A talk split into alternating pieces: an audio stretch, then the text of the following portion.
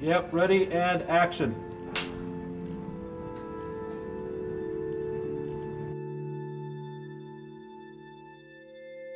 When I read the script the first time, I was terribly moved. It just had an impact, like a really good haiku poem or just a really profound little piece of literature.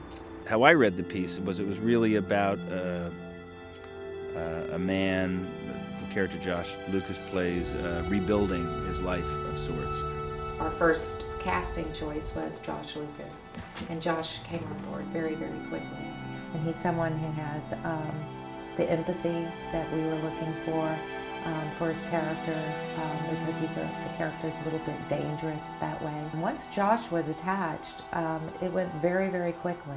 The film has really been the process of this tiny group of filmmakers up here trying to capture these different seasons and these different times and these different levels of his degeneration and his collapsing into the madness that he goes through. He has come and bought a dilapidated, beaten, broken, sinking um, wooden sailboat.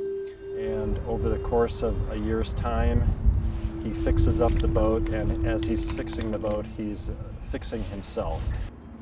It's a uh, gentle and deeply felt uh, and examined story about a seminal event in life. I think what's beautiful about the story is how someone comes to heal and how one doesn't have to leave any shores and travel the world and, and, and move around to find to get in touch with your pain and to find your solace and to heal and to move on. And I think one of the quotes that the ancient mariner has on his wall is that you can't change the wind, but you can adjust your sails. And I think that's another one of those sort of running metaphors in this movie. So we've just hung all these beautiful, beautiful sails that are going to be backlit.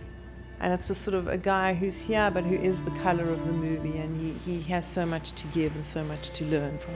Using really muted colors and very controlled pops of color, like you can see here. We didn't want him to have too many changes. He has 25 changes in a movie, but it's all repetitions and uh, him wearing the same clothes in different ways. And we're also showing his arc of this city guy turning into a real mariner as he's healing and fixing the boat. Um, he's changing. This film being a great challenge was the fact that um, we had to come up here, scout a real boat that, that we use for the exterior, yet duplicate and kind of modify the interior of that boat and put it in a warehouse. It's too tight to get in there to get camera angles. So we kind of wanted to take the, the same feel of that boat. So we kind of cheat a little bit. We need a little bit bigger windows, portholes for lighting effect for the DP. We need a little bigger area for the actor to actually lay down so we can get the full effect to where it's not too cumbersome that now you can't shoot it because the actor's blocking the whole thing. Like if we were on the real boat, by the time the actor is doing his motion on the deck or in, in the galley, it's almost too small to where the camera can't get in there to see anything that he's doing. They're more seeing him. So this is a great blend of being able to expand things a little bit bigger, not huge, but enough to accommodate both effects. The, the place really has an impact. And so the fact that I could be in the coffee place, work in the coffee place, step outside, be in the harbor and touch the water. And then the snow came in. And we had this wild day of shooting outside really supported that theme for me that the space something to do with the story. The unifying factor for me was nature. And um, I looked at the grieving process more in a Zen kind of way, that the young mariner is um, working through it as a meditation The most challenging obstacle that we overcame was the weather in this movie.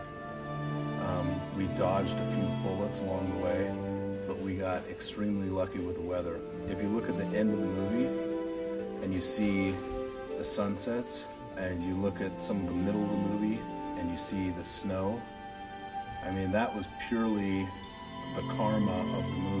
And that was probably the biggest challenge in us, you know, interfacing with it. It's been a film that has been about capturing um, death in a way, about capturing the ultimate level of human sadness and tragedy. Tragedy occurs, events occur. What you do with it, what you make of it, is your life. It's all a grand traverse, Letty. What is it? All of it.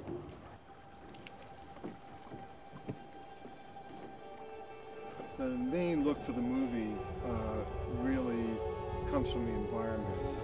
It's about um, integrating the environment with uh, all the other elements. It's a journey that begins in one place and ends up in another. You sort of need time, you need the space, and you need the weather to support that. You know, regardless of, of the things that, that people do and, and the problems that they encounter in their lives, everybody's redeemable, which is despite the afflictions and problems and responsibilities that this man's neglected, he's a person that's redeemable and has to move forward. He has to forgive himself, and that's what the story's really about.